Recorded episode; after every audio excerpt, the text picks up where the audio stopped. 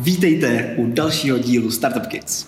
Moje jméno je Max Kozlov a dneska tady mám fakt zajímavého super hosta. Jeho jméno je Jan Sláma, je to můj dobrý kamarád, v komunitě jeden z nejznámějších mladých podnikatelů, spolu založil FaceUp Technology, v Česku jsou známí spíš jako Nenech to být. A už jsou na více než 1700 školách. A zároveň spoluzakladatel projektu Woodback, a, o kterém jsme se bavili v našem posledním díle s Jonášem Kůrou. Ahoj Honzo. Ahoj Maxi, děkuji za pozvání. tak uh, je vidět, že toho děláš hodně. Co, co je teďka na tvém každodenním stole?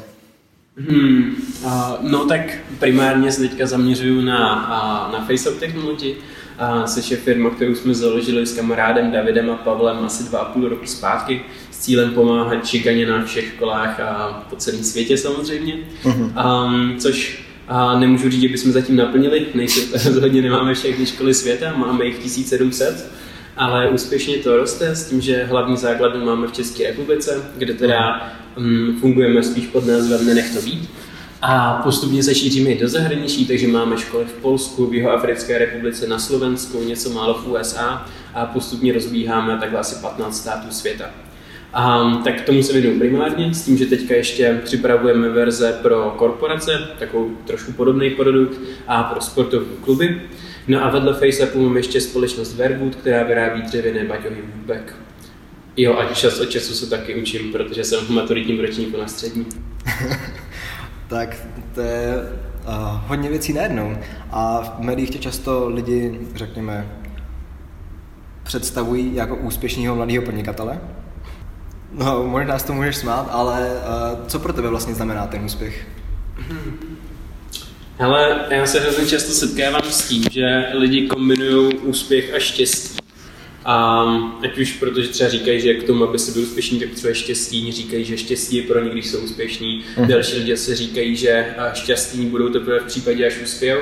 Ale a, já si myslím, že tam moc není žádná souvislost podle mě úspěch je to, že zkrátka dosahuješ toho, čeho chceš dosáhnout. A v momentě, kdy dosáhneš něčeho, čeho si dosáhnout chtěl, tak je to úspěch. Na druhou stranu, štěstí je pro mě asi důležitější než úspěch a je to něco úplně odděleného, je to nějaký dlouhodobý pocit vnitřního naplnění.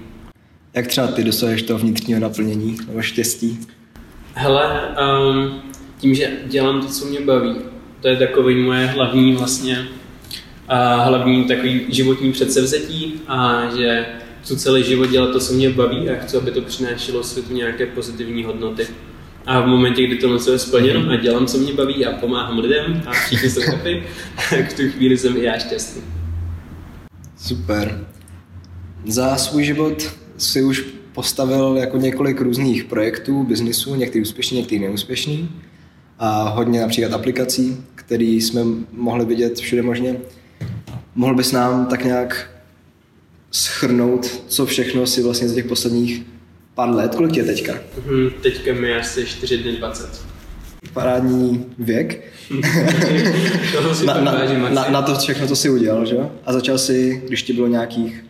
Hele, úplně ty počátky byly ve 12, ale jako ono, mě třeba lidi ptají, kdy jsem začal podnikat a já vlastně asi nedokážu říct nějaký přesný věk. Mm-hmm. ve 12 jsem podle mě začal dělat věci, které se tomu podnikání nějak dali připodobnit. A to znamená, že jsem začal obchodovat s akciemi. A, ale zase obchodovat s akcemi neznamená, že bych investoval stovky tisíc do akcí, protože ty jsem tak nějak neměl.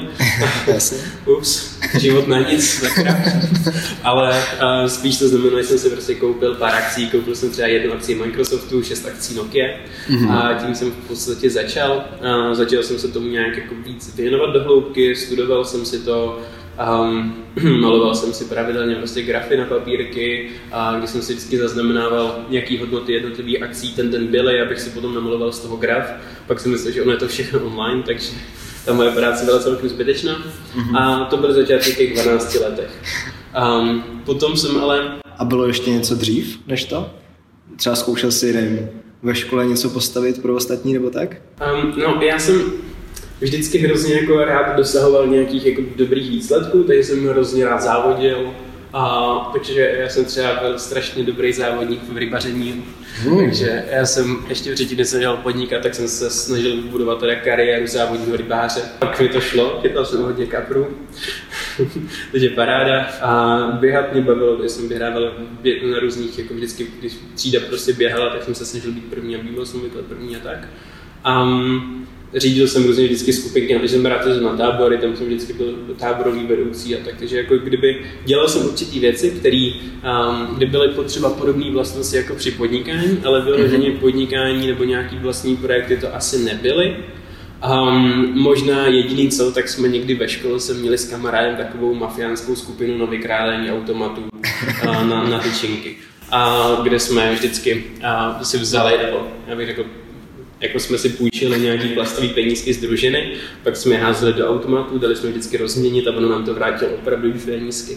A pak se ten automat jednoho dne sekl a, a tak nějak jsme s tím projektem skončili, že aby naše mafiánské združení nebylo odhaleno.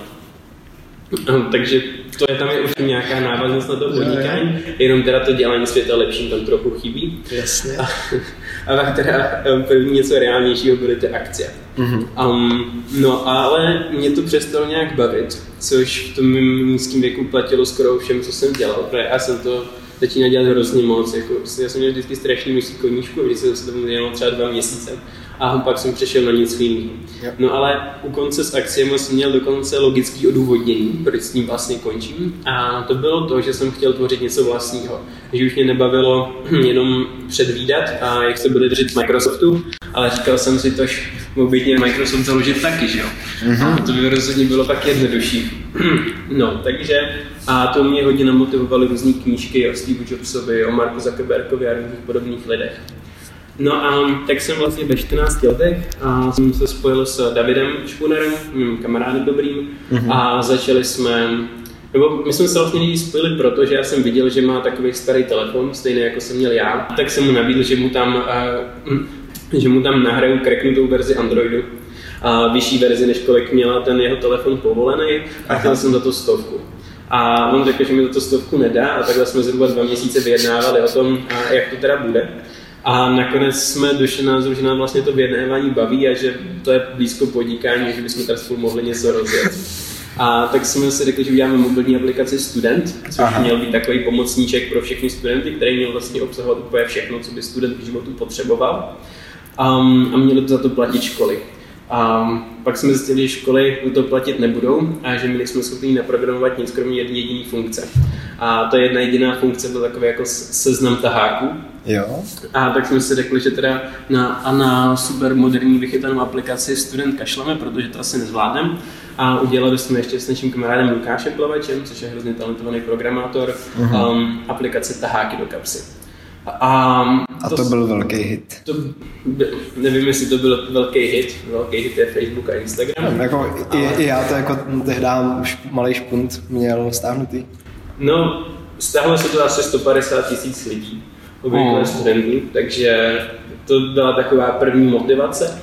A vlastně začali jsme se učit první věci, začali jsme se učit, um, jak dělat marketing, protože najednou třeba z ničeho nic nám dvojnásobně stoupla stahovanost. Já jsem jsme nechápali, co se stalo, tak o nás napsali v nějakých novinách. Tak jsem potom do těch novin psal, jako jestli jim za to máme zaplatit, nebo proč to dělali. A oni ne, nám se ta aplikace jenom líbila.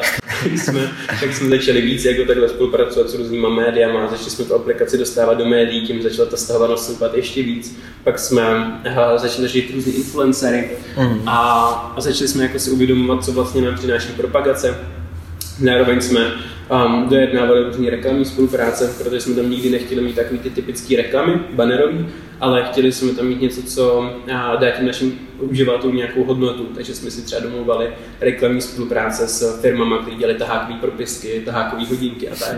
takže jsme taky poprvé vlastně se dojednávali. Yeah. Taky jsme poprvé jako pohořili, protože jsme třeba zjistili, že jsou potřeba smlouvy. My jsme ty smlouvy neměli, tak oni pak na nás ty lidi se jako vykašlali. A no jste firmu nebo něco legálního? Neměli jsme vůbec nic, ale uh, společnost vyrábějící tahákové hodinky nám stále dluží 10 tisíc už asi 5 let. A myslím si, že nikdy nezaplatí. Takže to byly takový první životní lekce. A no, o tom jsme se pak posouvali dál, když jsme uh, vytvořili nějaké další aplikace. Z toho populární byla třeba recepty ládě hrušky, My jsme zkrátka skopírovali recepty láděrušky a zhruba a napadlo mě to přidívání se na recepty láděrušky na nově. A během asi tří dnů jsme udělali aplikaci a tam taky bylo pár desítek tisíc stažení, akorát tam teda potom přišla nějaká, myslím, předělovní výzva z nově nebo něco takového, že bychom to měli stáhnout tu aplikaci. Mm-hmm. Um, ale to, to, byla, to rozhodně bylo dobrý a celkem se to chytlo a určitě jsme spoustě lidem pomohli uvařit večeři, takže i ten lepší svět tam byl, že jo. Už a, se to krystalizuje. Už to hraje, ale, krystali, ale my jsme i s těmi tahákama rukavci pomohli hrozně moc lidem, že? Jo, jo. Takže to už bylo hezký všechno. Um, pak jsme udělali nějaký aplikace, se tolik nepovedly. Pokusili jsme se s tahákem do kapsy expandovat do zahraničí, to byl úplný fail, to se nestáhl nikdo v podstatě. A dělali jsme nějaký podobné aplikace jako geometrii do kapsy, se taky nestáhl vůbec nikdo a pár takových jako dalších aplikací na podobným principu, a který se ale nechytli ani trošku. Uh-huh. Um, tak se se jakoby vypořádovali s tím, že to se to nedaří, že to prostě expanze nejde, ta nová aplikace funguje, nikdo ji nechce. Mm, no prostě přišli si novou aplikací. My jsme to, víš, okay. tam jde o to, že uh, to nebylo jako když teďka vznikne nějaký startup, nabere investice, teďka to nefunguje, všechno je v háji. A protože má tým lidí, my jsme to všechno dělali úplně strašně pro srandu. Uh-huh. Jo, my jsme to... Je, jako minimální náklady, minimální... Minim, minimální příjmy, nebo žádný příjmy, no, jasně. minimální produkt. A všechno vlastně jsme se na tom jenom učili a bavili jsme se, protože to bylo Super. prostě lepší, než přestávka hrát mobilní hry, tak jsme raději prostě simulovali screeny nějaký nový apky, kterou děláme. Takže to bylo fajn.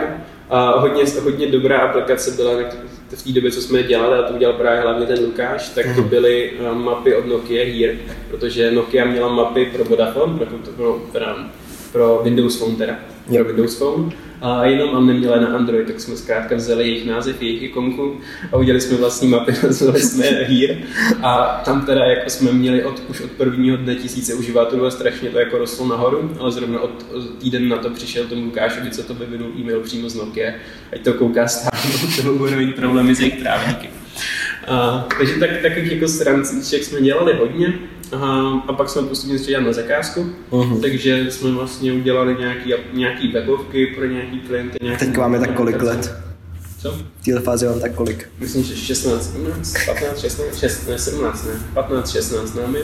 To jsme, takže tam, ale nebylo těch klientů nějak moc. To, my jsme nejdřív jakoby založili něco jako agenturu IT Lions, potom jsme ji přejmenovali na, na tech, tech Apps a potom jsme ji přejmenovali na Webs Mm-hmm. Což je taková strašně jako stejný název, jako kombinuješ web a app. Jasně, takže prostě, že jste se naučili dělat nějaké aplikace, a jste vzali tu vaši jako nějakou základní schopnost a začali prodávat ostatním firmám. Přesně tak. A vlastně jsme třeba i pro Toyota jsme udělali vlastně aplikaci na hrozně podobným principu, jako byla hra 5 sekund, a, kterou, a, kterou vlastně udělal David. Zároveň ale musím poznamenat, že ty agenturní činnosti a tomu znání klientů se věnoval úspěšně hlavně David že proto, protože on právě přišel s tou hrou 5 sekund, která se hodně chytla, s já jsem neměl nic společného, ty jsem moc nevěřil, mm-hmm. ale pak ji zpropagoval vlastně um, youtuber Hogi ze skupiny Slza. A to byl masakr, to jak ta stahovanost letěla nahoru, to byly zase stovky tisíc uživatelů. Mm-hmm. Um, a, a v návaznosti na to v podstatě se nám ozvala ta Toyota, že by chtěla udělat něco podobného a pak v návaznosti na tu Toyota začali přicházet další klienty, byl tam nějaký SignCube od nás něco chtěl, Nikon od nás chtěl aplikaci a tak. A, ale mě ty agenturní činnost, ta agenturní aktivita nikdy moc nebrala a Davida už postupně taky ne. Takže já jsem se začal zaměřovat na vlastní projekty v té době a v tu, tu chvíli jsme trošku s Davidem se rozešli. A ve smyslu, že jsme neustále konzultovali společně to, co dělá ten druhý, ale nepracovali jsme to aktivně, jakože oba dva. Vždycky jeden dělá jeden projekt, druhý druhý projekt. Yeah. No a já jsem takhle v podstatě založil první takový český e-shop s brýlama pro virtuální realitu Google Cardboard, googlecardboard.cz, kde jsem prodával nečekaně brýle Google Cardboard. A to bylo, tam jsem se vlastně spojil s Pavlem, což je teďka náš třetí spoluzakladatel Facebooku. Aha. A, Pavel Im? Pavel Im, přesně tak a vytvořili jsme spolu vlastně náš první e-shop, což bylo hrozně zvláštní, protože my jsme vůbec nevěděli, jak se dělají e-shopy, že jsme nějaké e-shopové platformy, nic takového, uh-huh. takže jsme vlastně všechno měli na programu úplně od nuly. Neměli jsme žádný WordPress, žádný systémy na faktury, nic žádnou vnitřní administraci, všechno vlastně úplně si sami vyvinul, nebo vyvinul Pavel. A to asi ani nenapadlo, prostě Nějak Google v té době fungoval, že úplně jako normálně. Google fungoval, minimálně vyvíjel Google Cardboard. a nás nějak nenapadlo, ale to je prostě, podle mě, když v tom vůbec nežiješ, tak ty to nějak nenapadne asi. Když jsi prostě jenom malý kluk, tam bylo 16 s Pavlem. Aha. A tak jsme to zase nějak udělali a začali jsme vlastně přeprodávat brýle, co jsme objednávali z Číny a tady v Česku jsme je přeprodávali. A z začátku nelegálně, pak jsem se teda nechal splnoletnit. On úplně na začátku jsme to jeli přes Aukro. My jsme vlastně jenom koupili na eBay a přeprodali na Aukru. Mm-hmm. Pak jsme to udělali e-shop. A tomu jsem se nějakou dobu s věnoval a pak jsme to, a vlastně a třeba jsme to prodali větší konkurenci, jedný, jako normálně nějakému většímu softwaru, teda většímu e-shopu s více produktama. Můžeš říct za kolik přibližně? To bylo strašně málo. Bylo jak řádově nižší desítky tisíc, podle mě. Mm-hmm. A tak že... pořád super, ne? Pro no, nám, to, nám to přišlo hrozně moc, jako, ale tam šlo o to, že my jsme to nejdřív nabídli za mnohem víc. A která, za částku, která nebo za dvojnásobek byla částky, kterou jsme dostali. Yeah. A, a oni to chtěli vzít, jenže potom oni, oni, na, oni nám nevěřili, že jsme schopni dělat tak kvalitní marketing za minimální náklady, protože my jsme vlastně dělali marketing skrz různý influencery a tak. A my jsme třeba vůbec nevěděli, že jsou to PPCčka. My jsme neměli Google Analytics, neměli jsme AdWords, neměli jsme Facebookový kampaně, vůbec yeah, nic. Yeah, yeah. A... Jsou už tak všechno nástroje, které se využívají v e-shopu dneska, aby se to už I, hezky jelo. I tehdy si to používali. Jo, i tehdy, no. Co si, co si budeme nalhávat, prostě jsme jenom neuměli googlit. A No a my jsme to vlastně všechno dělali vlastně jinak, ty kampaně. Třeba Aha. jsme se spojili s facebookovými stránkama, aby nám to sdíleli a tak.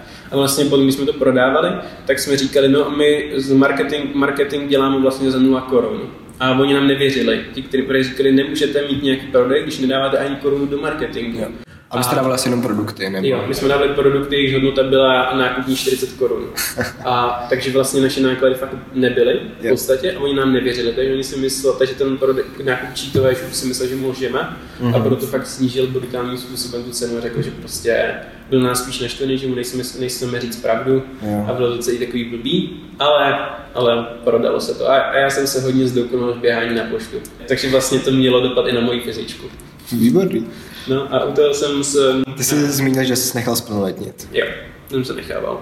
A částečně kvůli tomuhle e-shopu, jo. ale primárně to bylo právě kvůli startupu NetEd, který jsme zakládali s Jirkou Diblíkem, který uh-huh. jsem už ve Startup Kids byl přede mnou. Jo, s ním se taky bavili o tom spoletněvání vlastně. No, no, no, tak vlastně on byl druhý spoletněný a, a já jsem mu tady napsal a jak to udělal a on, mi, on říká, že zajdeme na kafe a my jsme na tom kafe vymysleli náš první start. A měl se jmenovat NetEd, no, on se jmenoval NetEd, jenom jsme ho nezaložili. A, a bylo to hrozně hustý, protože jsme měli skvělé vizitky, skvělý loga, skvělý business plán, skvělý marketingový plán, a skvělé webovky, všechno, jenom nám chyběl produkt a nějak jsme asi na něm ani, ani nezačali pracovat. Uh-huh. Um, proto jsme tehdy byli hodně, hodně naivní a byly to takový ty první faily. A vlastně my ještě jsme to spolu zakládali s, s Karlem Kovářem, který je teďka hodně známý pod a, YouTube, youtuberskou přezdívkou Kovy. Mm-hmm. Tam měli, myslím, tak asi, jsme byli tři spoluzakladatelé. Yeah. A vlastně se seznámili jako přes ten cardboard? Ne, to, to, s Kovým jsem se seznámil návazně na to, že já jsem ještě kromě vlastního podnikání Aha. se věnoval a, i jako různým pracem, pomáhal jsem v Uberu nějakou dobu s marketingem, se snažili dostat do Brna, pomáhal jsem hodně Honzovi Milfajtovi, to je bývalý šéf Microsoftu mm-hmm. evropského, s jeho osobním PRkem a zároveň jsem ještě psal pro nějaký magazíny jako redaktor, pro ABčko jsem psal, pro androidmarket.cz a pro megasoftware.cz jsem byl copywriter a myslím si, že někde jsem dělal rozhovor s Kovem pro nějaký z těch magazínů nebo někoho, možná toho Honzo Fighta jsem spojil s Kovem, něco takového. Yeah, yeah. My, ne, myslím si, že to byl rozhovor do ABčka, tak vlastně jako redaktor jsem se seznámil s Kovem a pak jsme si řekli, že uděláme NetHead, protože NetHead právě měl pomáhat um, značkám uh, spojovat influencery což uh, tehdy dělá už poměrně dost různých platform, myslím, ty dokonce máš něco společného s Lafluence, že jo? A, a yes. tak. A v té době to nedělal v Česku vůbec nikdo a my jsme vlastně s tím nápadem tak nějak přišli a po celém světě byla jedna jediná platforma, co to dělala. A no, začali jsme se tomu věnovat a pak jsme dělali na tom asi tři čtvrtě roku a pak uh-huh. vlastně jsme se jenom našli podle mě už takovou výmluvu, proč s tím skončit a to, že tu jednu jedinou platformu, která pro nás byla konkurentní jde z Ameriky, koupil Google. A když a my jsme si řekli, že když něco koupil Google, tak už jako Google do toho teď půjde na 100%, yeah. spojovat influencery s firmama a nemá smysl, aby jsme se dál snažili. Google nic takového neudělal, takže... No, Google má takové platformy, se na jméno, no, ale... To oni podle mě vlastní, ale neudělal to, že by jako tím pokryl najednou celý trh. Tak, jenom má jako velice dobrou databázi youtuberů. No. Takže, takže, takže my jsme to využili spíš jako výmluvu, proč jsme na to vykašlat a, a skončili jsme s tím. Ještě mezi tím jsme třeba měli nějaké jednání s investorama, potenciálníma, to byla hrozná sranda, když jsme tak oslovili Davida Semeráda z, z TRV a šli jsme za ním na schůzku. Mm-hmm. Ten se pak na konci naší schůzky rozesmál, tak nevím, jak jsme to měli vnímat. Byli jsme u Pavla Fuxy v Mango webu, jsme s ním bavili, jsme nám Finu pomohlo. A bylo dobré takové jako ty první zkušenosti a první kontakty, které jsme díky tomu nabrali.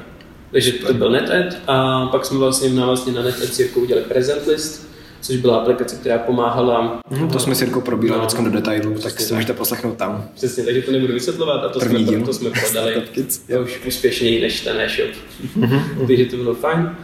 Um, no a pak vlastně asi už postupně následovalo Nenech to být, což vlastně tím, že jsem prodal ten Google Cardboard, prodal jsem Present List, tak jsem vlastně ve stejnou dobu oboje. Mm-hmm. A tak jsem si říkal, že teď by to chtělo něco, kde pomůžeme trošku a budeme dělat svět lepším. A, a začaly se právě mě rodit ty jako touhy trošku pom- víc pomáhat a zaměřit se na nějaký problém, který by se to dalo řešit. Mm-hmm. A, a spojili jsme se s Davidem zase, s Pavlem z toho e-shopu a společně jsme takhle ve třech, která založili projekt Nenech to být, což měla být taková sranda, který jsme se chtěli věnovat maximálně tři měsíce. A říkali jsme si, že bychom ten produkt chtěli dostat na stovku škol nějak v průběhu let a že jsme měli jako, jako honosnou vizi, že a, zlepšíme život alespoň jednomu dítěti. Mm-hmm. A tak to byla taková vize, ale pak jsme zjistili, že o to je trošku zájem větší, než jsme úplně předpokládali. Můžeš si vysvětlit, co to jako reálně dělá? Jo, je to online anonimní schránka důvěry kdy vlastně na spoustě škol fungují takové krabičky na chodbách, kde když, když třeba děti se setkají s nějakou šikanou nebo s něčím podobným, tak napíšu na papírek tu informaci a hodí to tam učiteli. Aha. Ale nikdo to nepoužívá. A my jsme udělali online anonymní schránku důvěry, což funguje tak, jako taková právě webová platforma a mobilní aplikace, kde ti mohou upozornit na to, když se nějaký spoužák kde třídě necítí dobře. Výhoda je, že je to anonymní, takže vlastně ten, kdo na to upozorní, tak se vůbec nemusí bát, že by se třeba ta šikana otočila proti němu. A zároveň je to bez žalování, protože nás zajímá, kdo je ta oběť a chceme pomoct někomu. Neptáme se úplně, kdo je ten agresor nebo říká v úzovkách ten špatný. Jo. A, takže pro ty děti je to zase takový jako příjemnější, že nemají pocit, že by žalovali. A třetí výhoda je ta, že my tam tu informaci posíláme takové té, vlastně té osobě na škole, která by měla vědět, co s tím dělat s tím případem a můžeme jí s tím pomoct protože to je další problém, že spousta dětí vlastně neví, na koho se obrátit, když se s něčím takovým setkají.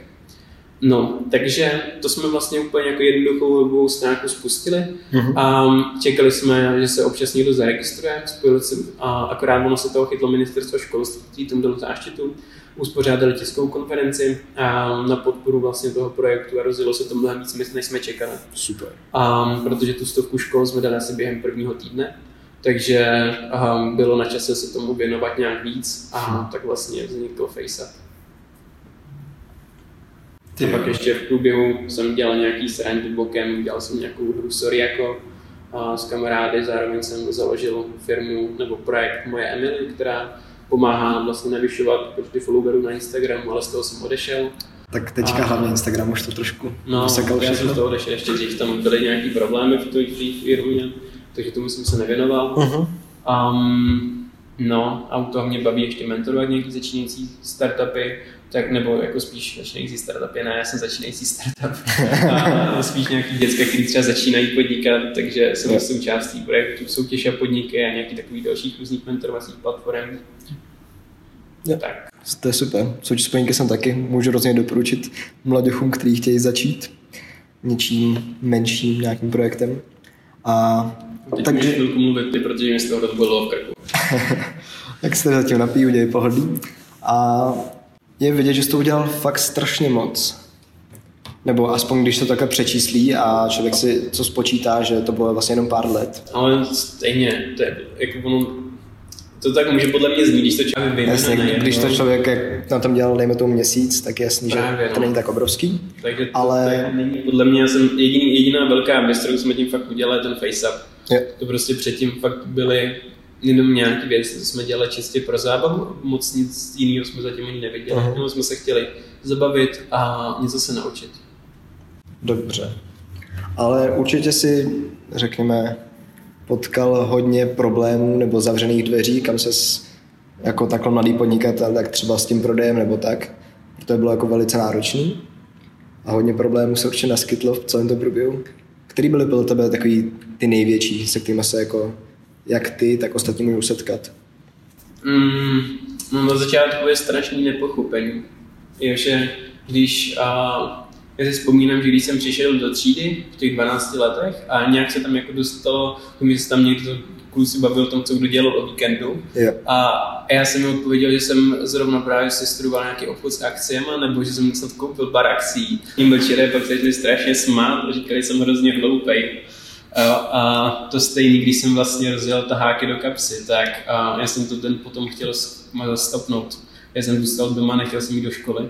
A myslel jsem, že tu aplikaci smažu z Google Play, Jak to? protože reakce byly strašně negativní. Jakože já jsem byl úplně největší idiot.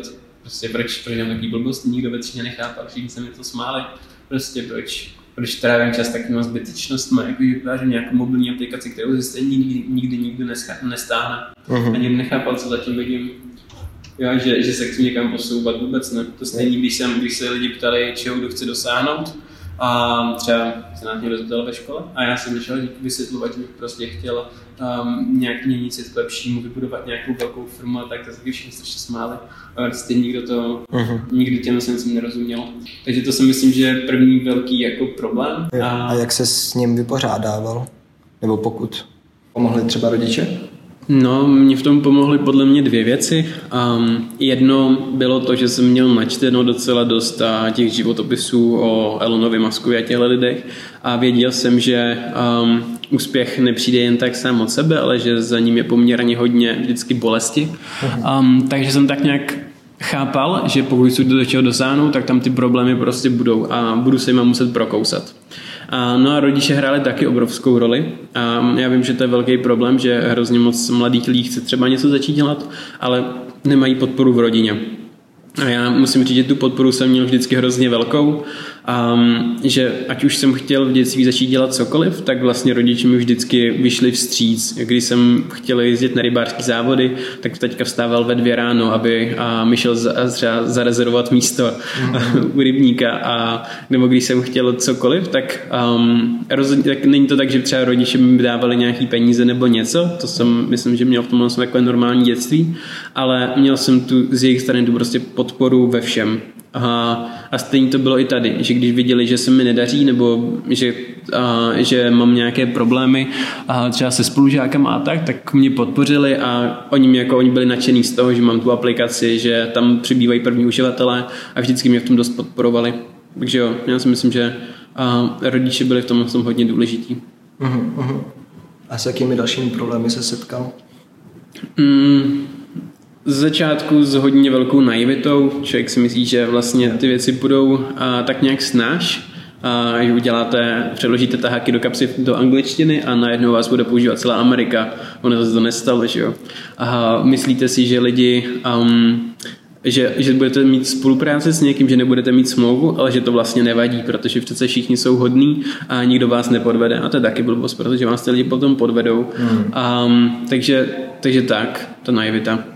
No dál, kromě naivity, tak um, tam hrálo určitě velkou roli ta neplnoletost, mm-hmm. protože um, tak nějak potřebujete zkrátka si založit ten živnosták, člověk potřebuje potom později třeba i firmu založit a, a to ne, nejde úplně snadno, když je člověku 16, a, ale to se mi pak povedlo z velké části vlastně vyřešit tím, že jsem se nechal splnoletnit, s čímž mi pomohl ten Jirka Diblík, jak jsme zmiňovali. Uh-huh. Um, takže to bylo pak už super, protože potom jsem mohl založit SRO, mohl jsem, a mohl jsem vlastně normálně podnikat. Um, akorát přesto tam byly nějaké problémy, v tom, že třeba když jsme šli za, s Davidem zakladat firmní účet do banky, tak to vlastně nešlo, protože oni tam um, měli kolonku na věk a když my jsme zadávali 17, tak oni to tam neměli, takový věk. Takže třeba jsme se, takže my jsme museli takhle projít asi pět různých bank a nikde to nešlo, až potom na jedný volali vyloženě do centrály a z centrály v Praze to asi po týdnu nám povolili, takže nám speciálně povolili založit si, myslím, účet u FIO banky.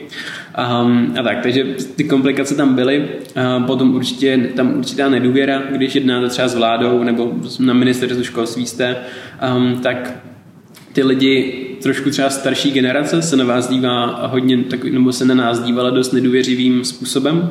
Yeah. Um, no, takže, takže takových těch jako problémů tam je dost. A na druhou stranu um, má to i spoustu pozitiv, že lidi jsou vám obecně otevřenější uh-huh. a v momentě, kdy napíšete v podstatě komukoliv, um, nevím, proč říkám, protože napíšete, když jsme třeba my napsali komukoliv, tak uh, lidi um, byli hrozně přívětiví, chtěli se s náma potkat, chtěli nám pomoct a to v podstatě platí podle mě ještě třeba i teďka, když těch 20... Psal, jako, že jako jsem školák tady a chtěl bych... Já jsem ním vždycky začínal e-mail, jako dobrý den, jsem Honza Sláma, je mi 16 let a dělám tohle. A vždycky jsem tak začal e-mail a vždycky jsem na ten e-mail dostal odpověď, protože ty lidi to zaujalo a chtěli se se mnou potkat už často jenom proto, aby chápali, aby jako se podělit se to za blbost, proč tady ten 16 letý kluk tohle dělá. A díky tomu jsem si myslím v mladém věku získal hodně velký množství zajímavých kontaktů. Takže to byla ta velká výhoda. Asi největší ze všeho, že zkrátka lidi jsou přívětivější vám pomoct, ochotnější vám pomoct. Jo, jo. Asi taky ta možnost, ta možnost vlastně hodně projektů, řekněme, podělat, nebo jako neuspět, že, že to právě tam ne, nemá, jako na tebe nikdo nezávisí, takže máš možnost. To je, to je určitě hodně zásadní, to, že vlastně jsem nemusel nebo pořád nemusím platit hypotéku, a nemusím se starat o děti a tak, tak to je určitě skvělý. Uh-huh. A myslím si, že to je důvod, proč by lidi měli začít v co nej, nejdřívějším věku. A na druhou stranu, já si myslím, že při tom začátku podnikání na věku fakt nezáleží a člověk může začít kdykoliv. Pokud má tu touhu a tu schopnost prostě jít za tím, co chce, tak je podle mě úplně jedno, v jakým to je věku. Protože vždycky budou nějaké věci, co budou komplikace a naopak něco, co bude výhoda. Mm-hmm. Jsem viděl nějakou zimovou statistiku, že nejúspěšnější, nebo uh, průměrný věk nejúspěšnějšího jakoby, procent uh, zakladajících jako startuperů, jako founderů je 45. Hmm, jako asi to dává smysl, že jako když založíš nějakou firmu a máš tím už x zkušeností, tak je tam ta šance na neúspěch dost nižší. Že? Jo, ty zkušenosti jsou hodně zásadní, ale já si myslím, že pokazit se to může kdykoliv. A podle mě je furt progresivnější způsob získávání zkušeností tak, že zakládáte na začátku tu jednu firmu za druhou a jednu firmu za druhou pokazíte, než, než v zaměstnání, kde toho tolik nepokazíte, ale tolik se toho ani nenaučíte. To je pravda, to je pravda třeba Y, Combinator, jeden z takových jako nejznámějších, no asi nejlepší, eh, řekněme, označován za nejlepší akcelerátor v Americe, tak tam eh, i zakladatelé toho akcelerátoru říkali, že eh, nechtějí moc brát lidi, kteří ani jednou nefilmovali startup. A i když se třeba startup podařil, tak ta šance, že to byla jako čirá náhoda, je dost velká. Mm-hmm. No, to Určitě, ten White Combinator je hrozně jako zajímavý místo a my jsme tam byli, když jsme byli v Silicon Valley, uh-huh. ale nevzali nás teda. jako na pohovoru nějaký? No, byli jsme tam, měli jsme tam schůzku vlastně s eh, manažerkou pro education startupy. Super. A to bylo hrozně přínosné. Tam bylo fakt vidět, že ty lidi ví, co dělají. Takže jak velký eh, je například FaceUp teďka? Když jste tam s ním byli? Třeba v porovnání s tím, když jste tam s ním byli, kolik vás bylo a kolik je vás teď? No, když jsem byl v Silicon, my jsme, takhle, my jsme do toho Silicon Valley a nějakých částí Ameriky jezdili docela často na začátku. Uh-huh. A v takovém tom prvním roce, kdy jsme vlast právě byli hrozně, hrozně naivní ještě pořád, a což neříkám, že teď nejsme, ale myslím si, že už jsme o trošku míň. A taky jsme byli, abych tak řekl, uh, myslím si, přehnaně sebevědomí, abych tak řekl. Uh-huh. Chtěl jsem říct egoističtí a namyšlený idioti, ale, ale myslím si, že jsme, byli, jsme a si o sobě mysleli, že jsme trochu lepší, než ve skutečnosti jsme a v ty první měsíce po té, co prostě v těch 17 získáte ty milionové investice a zakložíte tu firmu a píšou vás média, tak uh-huh. um, v té době člověk asi sebevědomí stoupne uh, někam, kde ho normálně mít nechce. A, takže v, při tom návalu a, toho sebevědomí jsme si mysleli, že docela snadno dobijeme Ameriku a říkali jsme si to, že teda na žádný nižší cíl ani cílit nebudeme takže jsme se, se radostí vždycky vypravili do Silicon Valley, Miami nebo New Yorku a, a snažili se to tam teda dobít a moc jsme to tam nikdy nedobili. Uh-huh. A pak jsme naštěstí to přehnaný sebevědomí si myslím kleslo, už nám docela v pohodě úroveň. Um, a všichni jsme spokojení, ale, um, ale, ale tým se teda od té doby zvětšil, protože v té době to bylo pár lidí a um, teďka si myslím, že dohromady se na tom podílí něco přes 30 lidí ale není to tak, že by, jsme, by to jako byli full-timeoví zaměstnanci někde v kanceláři a ten náš tým full-timeových zaměstnanců nebo těch lidí, co na tom jako pracují každý den a jsou, jsou v tom v té kanceláři třeba něco mezi pěti, deseti dohromady uh-huh. a to je takový ten core tým. A, a ten si myslím, že se dlouho ani už měnit nebude, protože v podstatě máme takhle um, zaopatřený všechny ty důležité funkce, které podle mě potřebujeme k tomu, aby jsme se dostali do poměrně um, velkého množství škol ve velkém množství států. Protože my, my už spíš jako ty týmy rozšiřujeme pak v těch dalších státech. A, takže máme partnery v Polsku, třeba partnera v Polsku, a, který už tam má svůj vlastní tým. Máme partnera v Jihoafrické republice, který má svůj vlastní tým a tak. Takže um, ten, to, to něco přes 30 lidí, to je vlastně z velké části tvořeno právě těmi, těmi týmy v různých státech světa, kde my už často nemáme vlastně ani přímý kontakt s těmi členy, nevíme vlastně, jak ti naši partnery zaměstnávají a tak. Pro nás je vždycky styčný bod ten jeden člověk v každém státě. Zajímavý. A jak teda, kdybys teďka šel stavět prostě úplně nový startup, nebo no, začal nový projekt, jak bys třeba jako stavil tým? Um, já bych to už asi nedělal um, na, na tom, že bych bral třeba mladý děcka, že na začátku jsme to tak vlastně dělali, že jsme najmuli ty nejmladší naše kamarády, 17 letý a vždycky jsme jim vymysleli nějakou hrozně ústou pozici, jako ty budeš prostě PR manažer a teď teda nám běž dělat to PR. No a když jsme to na co řekli 17-letý kamarádce, která předtím neměla žádnou zkušenost, um, nebo možná byla rok v McDonaldu, uh-huh. tak vlastně vůbec nevěděla, jak má to PR dělat. A takhle vypadal vlastně celý náš tým, že jsme tam prostě nabírali jenom naše vrstevníky, kteří neměli žádné předchozí zkušenosti. A to už bych teď neudělal. Teďka v momentě, kdybych získal nějakou větší investici, tak bych si nejspíš zaplatil rovnou um, klidně i menší tým, ale lidi, kteří už mají něco za sebou. Uh-huh, uh-huh.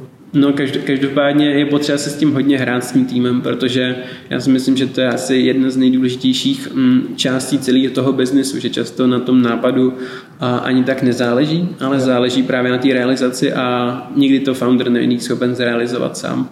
Musíte to zrealizovat s tím týmem. Na druhou stranu, tak zase člověk nemůže všechno svádět na ten tým, protože já to beru tak, že kdokoliv v týmu dělá jakoukoliv chybu, tak je to vlastně moje chyba, protože já jsem to špatně zmanežoval.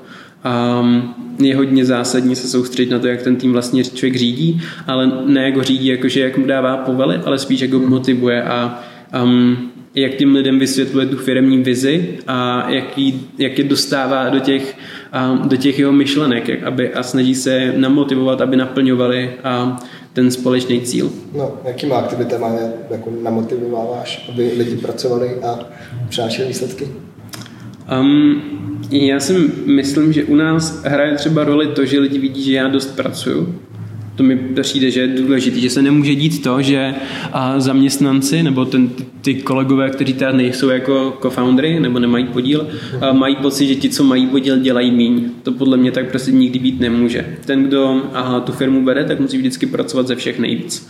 A následně, když zbytek týmu vidí, že ten jejich a founder opravdu pracuje hodně, tak jim přijde blbý třeba tolik nepracovat. Je. Takže to je důležitý. A potom si myslím, že je důležitá hodně velká otevřenost. A lidi musí vědět, co a proč se vlastně dělá. Jo, že um, my jsme někdy i ve firmě měli problém v tom, že jsme um, lidem prostě jenom říkali, co mají udělat. A pak jsme jim řekli, hm, už tohle to neděláme, dělej něco jiného a ta tvoje práce byla k ničemu. A vlastně jsme jim nikdy nevysvětli, jsme třeba nevysvětlovali, proč vlastně něco měli dělat, proč najednou se to bude dělat jinak a Jak tak. to zapadá do toho celého. Přesně. Jako... A proto teďka se snažím, aby fakt všichni přesně chápali, proč co děláme, aby měli přehled o celé situaci ve firmě, i o věcech, co se jich třeba vůbec netýkají. Uh-huh. Snažíme se, když máme ty kolegy různě v zahraničí, tak vždycky jednou za 14 dní David sepisuje report, kde vezme vlastně všechny novinky, co se ze 14 dnů staly kde a vlastně všem to rozešle, pak se zeptá těch lidí na ty jejich novinky a ty zase rozešle, a takhle vlastně, aby všichni měli představu o tom, co se kde v jaký zemi děje tak o to se snažíme. A, a i v tom kanclu, kdy, v době, kdy jsme se ještě nějak aktivně snažili o to, aby teda jsme měli ten tým pohromadě, tak jsme se hodně snažili chodit na společný obědy a tak, ale a to, mi, to je asi klasika. Pustý. Důležité aby lidi neměli pocit podle mě, že seš ten šéf, ale by měli pocit, že jsi kamarád a jakoby lídr té skupiny těch přátel. V každé kamarádské skupině je zkrátka nějaký lídr a vlastně takhle to má vypadat. Musí to, měla by to být, ten tým by měl být skupina, pokud je teda ta firma menší, což my ještě pořád jsme a až nějakou dobu asi budeme, tak by to měla být prostě skupina přátel, kde akorát máte jednoho, dva, tři lídry, kteří to táhnou dopředu. A ti ostatní za ním jdou ne proto, že potřebují 15. dostat výplatu, ale protože to baví a dává jim to smysl.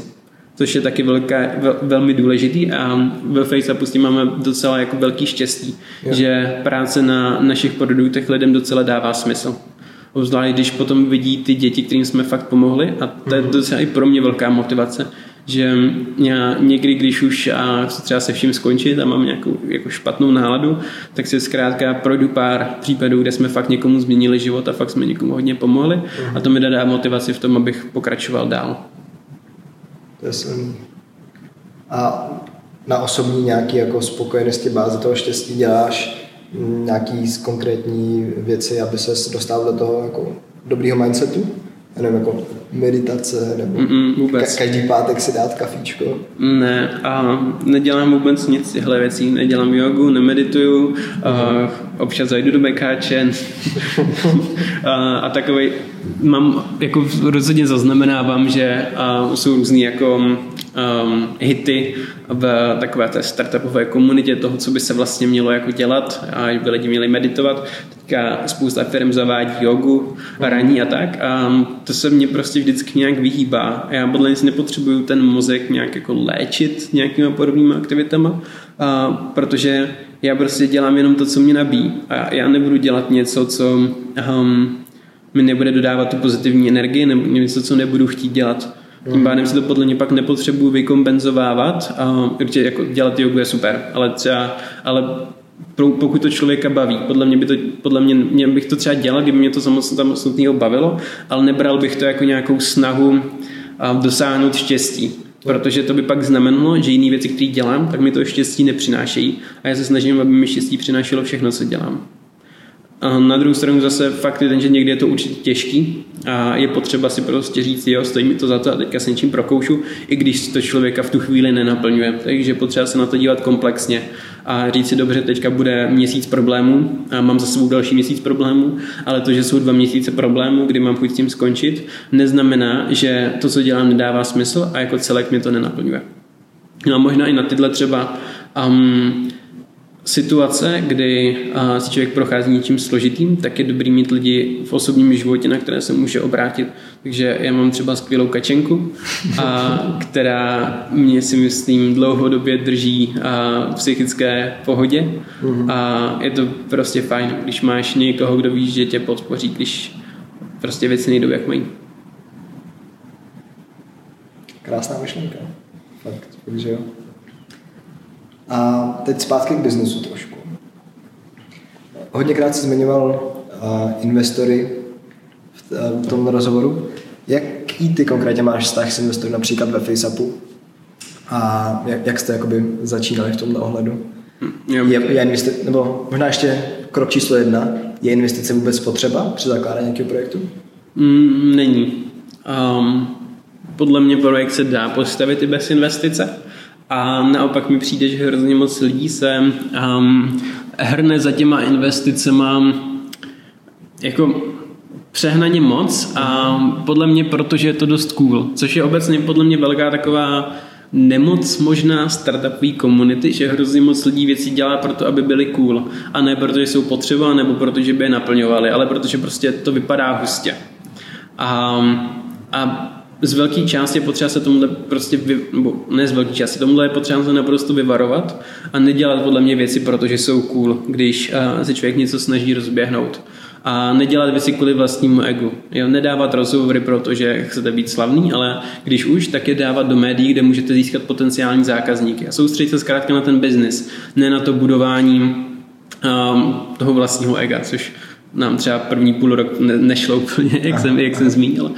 Um, takže takže tak, určitě je. prostě na začátku se podle mě člověk má snažit to udělat sám a až když opravdu dojde názoru, že toho investora potřebuje, uh-huh. a nebo že mu to jako přinese nějaký ten teda růst a tak, tak je, je. může toho investora chtít. Třeba ve Woodbagu investora nemáme a vlastně děláme to všechno od nuly a na druhou stranu ve Facebooku jsem ho vzal poměrně dost rychle, vlastně ještě před založením firmy. Uh-huh. A na to jste šli jak? Mm, na to tam je to přesný opak toho, co teďka říkám, protože my jsme FaceUp a založili kvůli investorovi. A my jsme tento ten projekt Nenech to být začal čistě jako taková um, sranda bokem. A, a neměl, jak jsem říkal, já jsem se tomu chtěl věnovat asi tři měsíce. No a pak se začal rozbíhat A, a my jsme se tomu začali věnovat víc. Ale ten důvod, proč jsme se tomu začali věnovat víc, nebylo jenom to, že jsme najednou viděli, že se to rozbíhá. Bylo to taky to, že jak jsem ještě v té době pracoval pro Honzu Milfajta, tak jsem domluvil rozhovor v nějakém médiu. A asi hodinu jsem tam telefonoval s tou redaktorkou toho média a do časopisu a hrozně jsme si pokecali, skamošili jsme se, bylo to strašně fajn. A ona se mě potom přidal na LinkedInu a já jsem zjistil, že to není redaktorka toho časopisu, ale majitelka vydavatelství. A a že je taky angel investorka. No já jsem si říkal, ty jo, Honzo, ty jsi tady skamožil s angel investorkou, to je hustý, toho bys měl nějak využít. Takže říkat, jo, do čeho by tak mohla investovat? A tak se mi to spojilo, že najednou tady mám to nenech to být a najednou tady mám angel investorku, tak pojďme, um, pojďme založit něco většího, co bude mít, expan- co bude mít pod, um, cíl dostat to, nenech to být do zahraničí a pojďme na to získat teda investici. Tak jsem jí znovu napsal a s tím, že jestli nechce se jít na kafe, že bych a, měl ještě jednu věc k probrání. Uh-huh. A, tak jsem s ní vlastně na to kafe šel a dost jsme si sedli, ona jí se to hrozně líbilo a dohodli jsme se, že do toho půjde. Um, pak ale mi nějak přestalo odpovídat a pak mi od ní jednoho dne přišla SMS, že došlo k nějakým rodinným potížím u ní a že bohužel um, na tu spolupráci kašle, že teďka by se rok nemo, teď se rok nechce věnovat práci a chce se věnovat rodinným záležitostem. Yeah. Um, což vlastně vůbec nevím, jestli byla pravda, opravdu jí potkal nějaký třeba rodinný neštěstí, nebo co zatím vlastně stálo, možná se to vymyslela, těžko říct, ale v komunikaci už jsme nepokračovali. Ale já jsem měl tehdy štěstí, protože nás zrovna psali v magazínu Hate Free Culture a redaktorka toho magazínu byla nějak pomáhala zeleným a za zelený v na, na Jihomoravském kraji kandidoval spoluzadavatel Kivy Komírka Hlavenka, a, a ona říkala, jestli náhodou nehledáme investora. Já jsem říkal, to tož zrovna hledáme. A tak ona nás spojila a dala mi, dala mi na ně e-mail. Já jsem napsal Jirkovi, eh, že se bych se s ním rád seznámil a co mám. On zrovna on nech to být četl všude v médiích v tu dobu, protože ta tiskovka toho ministerstva měla fakt zásah. A tak mě rovnou pozval do Kivy, provedl mě Kivy. My jsme si uvědomili, že si fakt sedíme a že máme hodně podobně nastavené životní hodnoty a, a tyhle věci. A že jsme se teda bavit o možné investici. Párkrát jsme šli na kafe, obešli jsme pár kaváren v Brně a rozuměli jsme si víc a víc a víc a pak jsme si řekli, že do toho jdeme. Takže tak, tak bylo, to bylo vlastně první získání investora. Zajímavé bylo, že to bylo bez jakýchkoliv business plánů, bez čehokoliv. Že to prostě stálo na tom, že jsme si s někým sedli a to, to je zároveň hodně důležitý, si myslím, že obecně investoři tolik nehrajou, nebo jak kdo, ale podle těch angel investoři tolik nehrajou na nějaká čísla, business plány, tabulky, ale právě často na tu osobu toho foundera. Samozřejmě business musí dávat smysl, no, jako ale... Rozumím, ale zase moje zkušenost je, že vždycky tam tabulky prostě přišly. Těžko říct.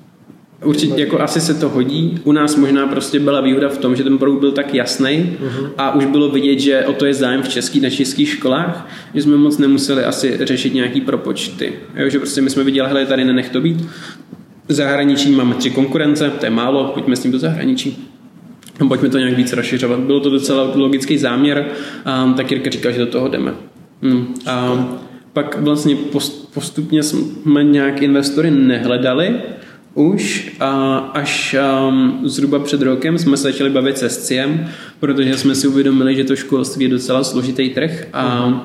že sice rozumíme školství z pohledu studentů, ale už ne tolik um, z toho jeho jakoby finančního fungování a tak. A proto jsme se spojili se společností SCIO, která do nás investovala opět, ale je to víc takový strategický investor, a, takže jsme ho nebrali úplně vyloženě kvůli finanční injekci, i když to se taky hodila, a to ne, že bychom ji nepotřebovali, uh-huh. ale primárně právě kvůli jejich zkušenostem a jejich týmu, takže s nimi máme i obchodní spolupráci a momentálně vlastně několik lidí od nich a, na, na, na nech to být aktivně pracuje. A tam teda zase to nebylo tolik o tabulkách nebo o něčem takovým, ale tam to spíš bylo o tom, že oni v tom školství se orientují a za tím naším produktem viděli potenciál.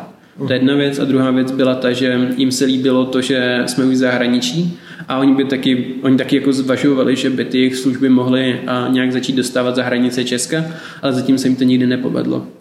Um, takže je tam taková jako logická spolupráce, kdy oni nám mohou víc pomoct pochopit to školství uh-huh. a my jim zase můžeme víc pomoct a pochopit trochu to zahraničí a ty principy toho, jak vlastně dostat značku um, za hranice. Jasně, a navzájem si pootevírat ty dvířka a tak dále.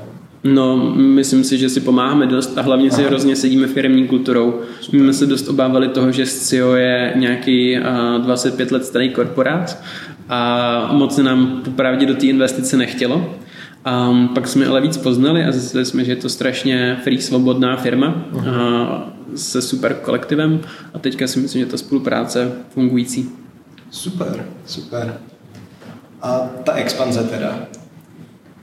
A proč jste se rozhodli expandovat? Co vás tomu vedlo? A jak, jak to fungovalo? Mm, určitě ambice, protože um, my jsme vždycky byli s Davidem dost ambiciozní a chtěli jsme dosáhnout větších věcí, než je hezký projekt v Česku. Uh-huh. A já tady říkám spíš tak jako s humorem, že vždycky je lepší mít vě, větší cíle než nižší, menší cíle, protože menší cíle má kde kdo, takže je tam hodně velká konkurence. A tím se, když máš cíle velký, tak těch už tolik lidí dosáhnout nechce, takže z, logiky, z logiky věci by to mělo být jednodušší. Nejsem si tím úplně jistý, jako praktická zkušenost mi to zatím no. nepotvrzuje, ale držím se toho a věřím, že to tak bude a Aha. těch velkých cílů dosáhneme. Takže to si myslím hlavně. A ambice a na začátku právě ta hrozná naivita a to, že fakt když jsme najednou prostě v 17 letech měli řádově jednotky milionů na účtu a, a tým a nejenom jako tu firmu a tak, tak jsme si řekli okamžitě jdeme do Silicon Valley a hmm. za půl roku budeme na obálce Forbesu a všichni se z nás pozadí na zadek. A, a takže to byla prostě asi taková jako první velká motivace. Um, no a pak jsme samozřejmě z tohle vystřízlivěli, ale um, dál jsme v té expanzi pokračovali kvůli asi si myslím takový vlastnosti, kterou za sebe, u sebe považuji za nejdůležitější a to je právě vytrvalost. Že sice to na začátku asi znělo dost bláznivě, uh, jít prostě tady s nějakým projekt dobít jako uh, svět boje proti šikaně, uh, ale já jsem si řekl, že když už jsem se do toho jednou dal, tak to prostě jako dáme. Uh-huh. Takže zatím stále pokračujeme a stále se uh, té expanzi hodně věnujeme. No a původně akorát jsme to dělali trošku jinak než teďka, protože na začátku jsme šli zkrátka do Silicon Valley. Um, pak teda i do dalších států, měst Ameriky a států Ameriky a tam jsme si dost nevím, jak říct úplně slušně, rozbili hubu, uh-huh. um, protože um, tam byl velký problém vlastně v tom, že my jsme tam nechtěli být. A když, to, když se zeptáte kohokoliv nebo jakýhokoliv úspěšného českého startupu v, ve Veli, to vám řekne, že je zkrátka potřeba v té Americe být a být tam fyzicky dlouhodobě. My jsme tam vždycky jenom přijeli a, tak trochu na dovolenou. Yeah. A ku podivu v době té dovolené se to vždycky posouvalo hodně rychle, ale jakmile jsme se vrátili do Brna, tak na nás Amerika úplně zapomněla. A to jsme dělali asi rok a pak jsme z toho docela vyhořeli a měli jsme chuť se vším seknout a nechat toho. Tak jsme se nějakou dobu věnovali Česku, jenom a získali jsme zase dostatek energie a možná trošku zase zpátky té naivety a pustili se do, ex, do expanze znovu, ale teďka už si myslím promyšlenějším způsobem, kdy do těch jednotlivých států právě expandujeme vždycky skrz lidi na místě. A to, to už funguje líp, protože teďka těch států máme cca 15, uh-huh. a kde máme nějaký lidi a ty první, kterými jsme začali, vlastně s tím jsme začali před rokem a ty první státy, kterými jsme před rokem začali, už se teďka dostali do fungujícího biznesu. Takže ten proces je dlouhodobý docela a rozhodně to člověk neudělá lusnutím prstu, protože ta lokalizace, průzkum trhu, nějaký první spolupráce a tak nějaký čas vezmou, ale ukazuje se, že ten model funguje. Teď už máme fakt radost, protože je dost dobře možný, že dneska jsme pomohli několika dětem v Africké republice a někomu v Polsku, a určitě pár v Česku, někomu na Slovensku a je to, je to hezký to takhle vědět. To je výborný. A jak na to koukáš u ostatních třeba startupů v Česku s expanzí? Že čas, častý takový a častý příběh, co se, nebo aspoň několikrát se tady byl vidět, že startup se jako rozjede, naplní český trh, možná ještě Slovensko, ale hezky se jim zastaví prostě na řekněme, výdělečném procesu, že mají nějaký peníze a už nechtějí dál a tím to vlastně začne stagnovat zpátky dolů. Hmm. Máš to nějaký jakoby, tvůj vhled? Hele, to je hrozně produkt od produktu. Jsou určitě produkty, které jsou zkrátka pro české, pro slovenský trh a nedává smysl, aby se s tím lidi snažili jít za hranice. Mm-hmm. Na druhou stranu když už máš něco, co v zahraničí chybí, tak podle mě Hello Post to tam nedá, nedostat do toho zahraničí. To by, to by ani nebylo fér přece vůči těm uživatelům v tom zahraničí, kteří se nemohou dočkat toho tvýho produktu, strašně ho potřebují a ty jim ho nenabídneš. A to je dost sobecký. A myslím, že je trošku ze srandy, ale a jsou zkrátka produkty, které pro to zahraničí jsou jako, jako dělaný a ty by podle mě tam mít měli. Na druhou stranu furt je to na tom founderovi, protože um, ta zahraničí je prostě těžší než Česko a on se musí jako rozhodnout, jestli to chce vlastně nebo nechce postoupit všechny ty problémy, které jsou s tím zpětý. To jak jsem říkal, my, když jsme se rozhodli do, jít do Ameriky, tak nás to málem položilo. Uh-huh. A kdyby jsme se jako včas nezastavili a nepřehodnotili se to trošku, tak teďka rozhodně nejsme, tak jsme zbankrotovali a nefungujeme nic. Uf. Hmm. A my jsme se ve správný čas jsme se zastavili, ještě než nás to úplně jako zničilo, řekli jsme si, pojďme teď na chvilku do Česka a mezi tím jsme přehodnotili ten způsob expanze a vrhli jsme se na to znovu už podle mě rozuměji. Wow. Co ti teda čeká v budoucnosti? Blízké, neblízké, ať už s FaceAppem nebo nějaké osobní plány? Mm, uh, já ještě stále nejsem spokojený s FaceAppem, ani zdaleka. Um, jakože příjmy nějaké už máme, ale rozhodně to není ještě fungující mm-hmm. business. Um, myslím si, že už tam funguje to dělání dobra. Už máme docela zmáknutý, pomáháme dost dětem, dost školám, takže to je fajn. Ale um, je potřeba ještě víc vychytat ten biznis. Takže na to se chci teďka ještě dost zasoustředit. A s tím souvisí teda expanze do dalších států, právě do dalších odvětví, kdy podobnou platformu teďka chystáme pro sportovní klub, a pro firmy, pro korporace, mm-hmm. a, kde jsme zaznamenali docela velký zájem, když jsme byli v Singapuru. A a vlastně, vlastně i v té se na to párkrát jako někdo narazil a zeptal se nás, jestli něco takového nechceme udělat. No a zároveň jednáme s ministerstvem školství o možnostech, že bychom udělali nějakou podobnou platformu pro sportovní kluby, takový ty dětský, kde taky dochází k docela dost problémů v kolektivu. Uh-huh. Takže ten, jako ten, u toho FaceAppu si myslím, že um, ještě pár pátků zůstanu. A tak ten týden, dva, víš co. A potom je tady Foodback, kde um, jsme byli zahlcený objednávkami, nestěli jsme úplně výrobu pr- při první vlně, takže teďka jsme asi dvě měsíce uh, přichy- zlepšovali výrobu, zlepšovali, zlepšili jsme si dílnu, trošku jsme do toho i zainvestovali, uh-huh. um, takže teď bude na čase zase rozjet, aby to už fungovalo, aby se nestalo, že když přijde více jak jedna objednávka ročně, tak se nám to celý zhroutí. Uh, takže, takže to Woodback. No, u toho mám ještě nějaký takový jako projekty nebo myšlenky v zárodku, a kterým se trochu věnuju, ale už to nechci zase přehánět, protože nechci nějak tu svoji pozornost úplně štěpit do mhm. miliony různých a, směrů.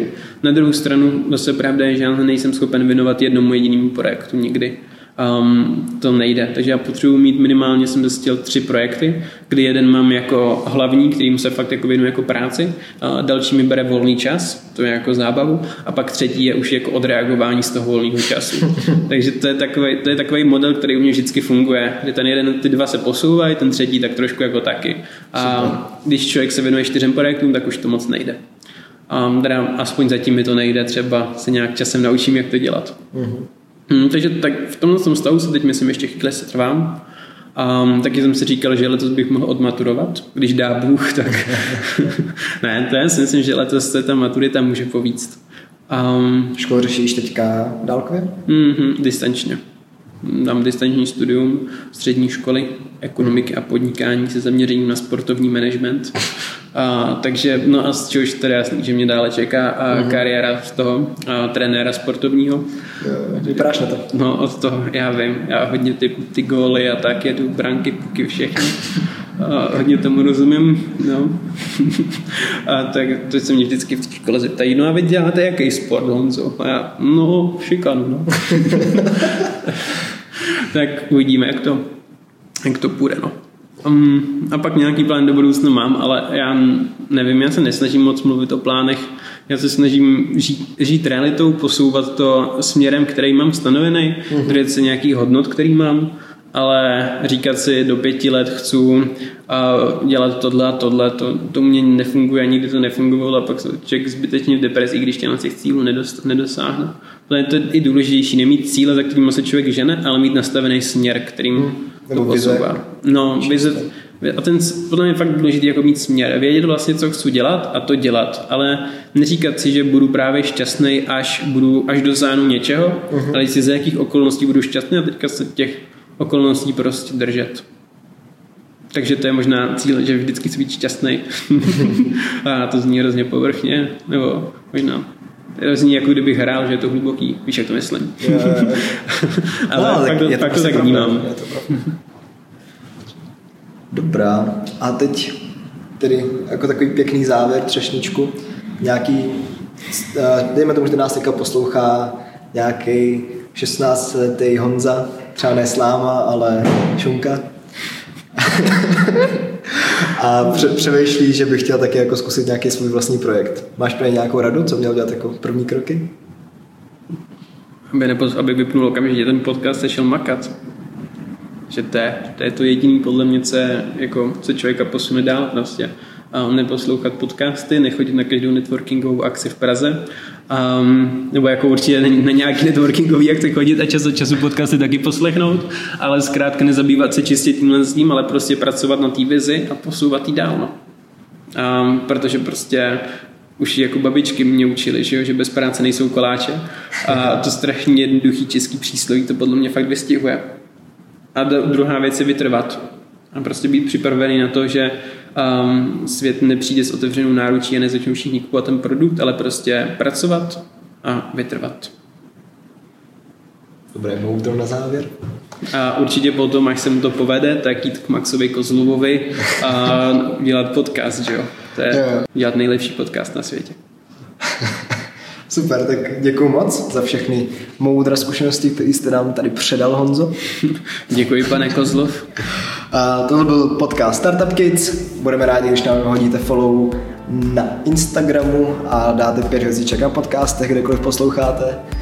A moje jméno je Max Kozlov a mějte se krásně. Takže to bylo vypnout podcast a makat. Přesně tak, vypnout podcast a makat.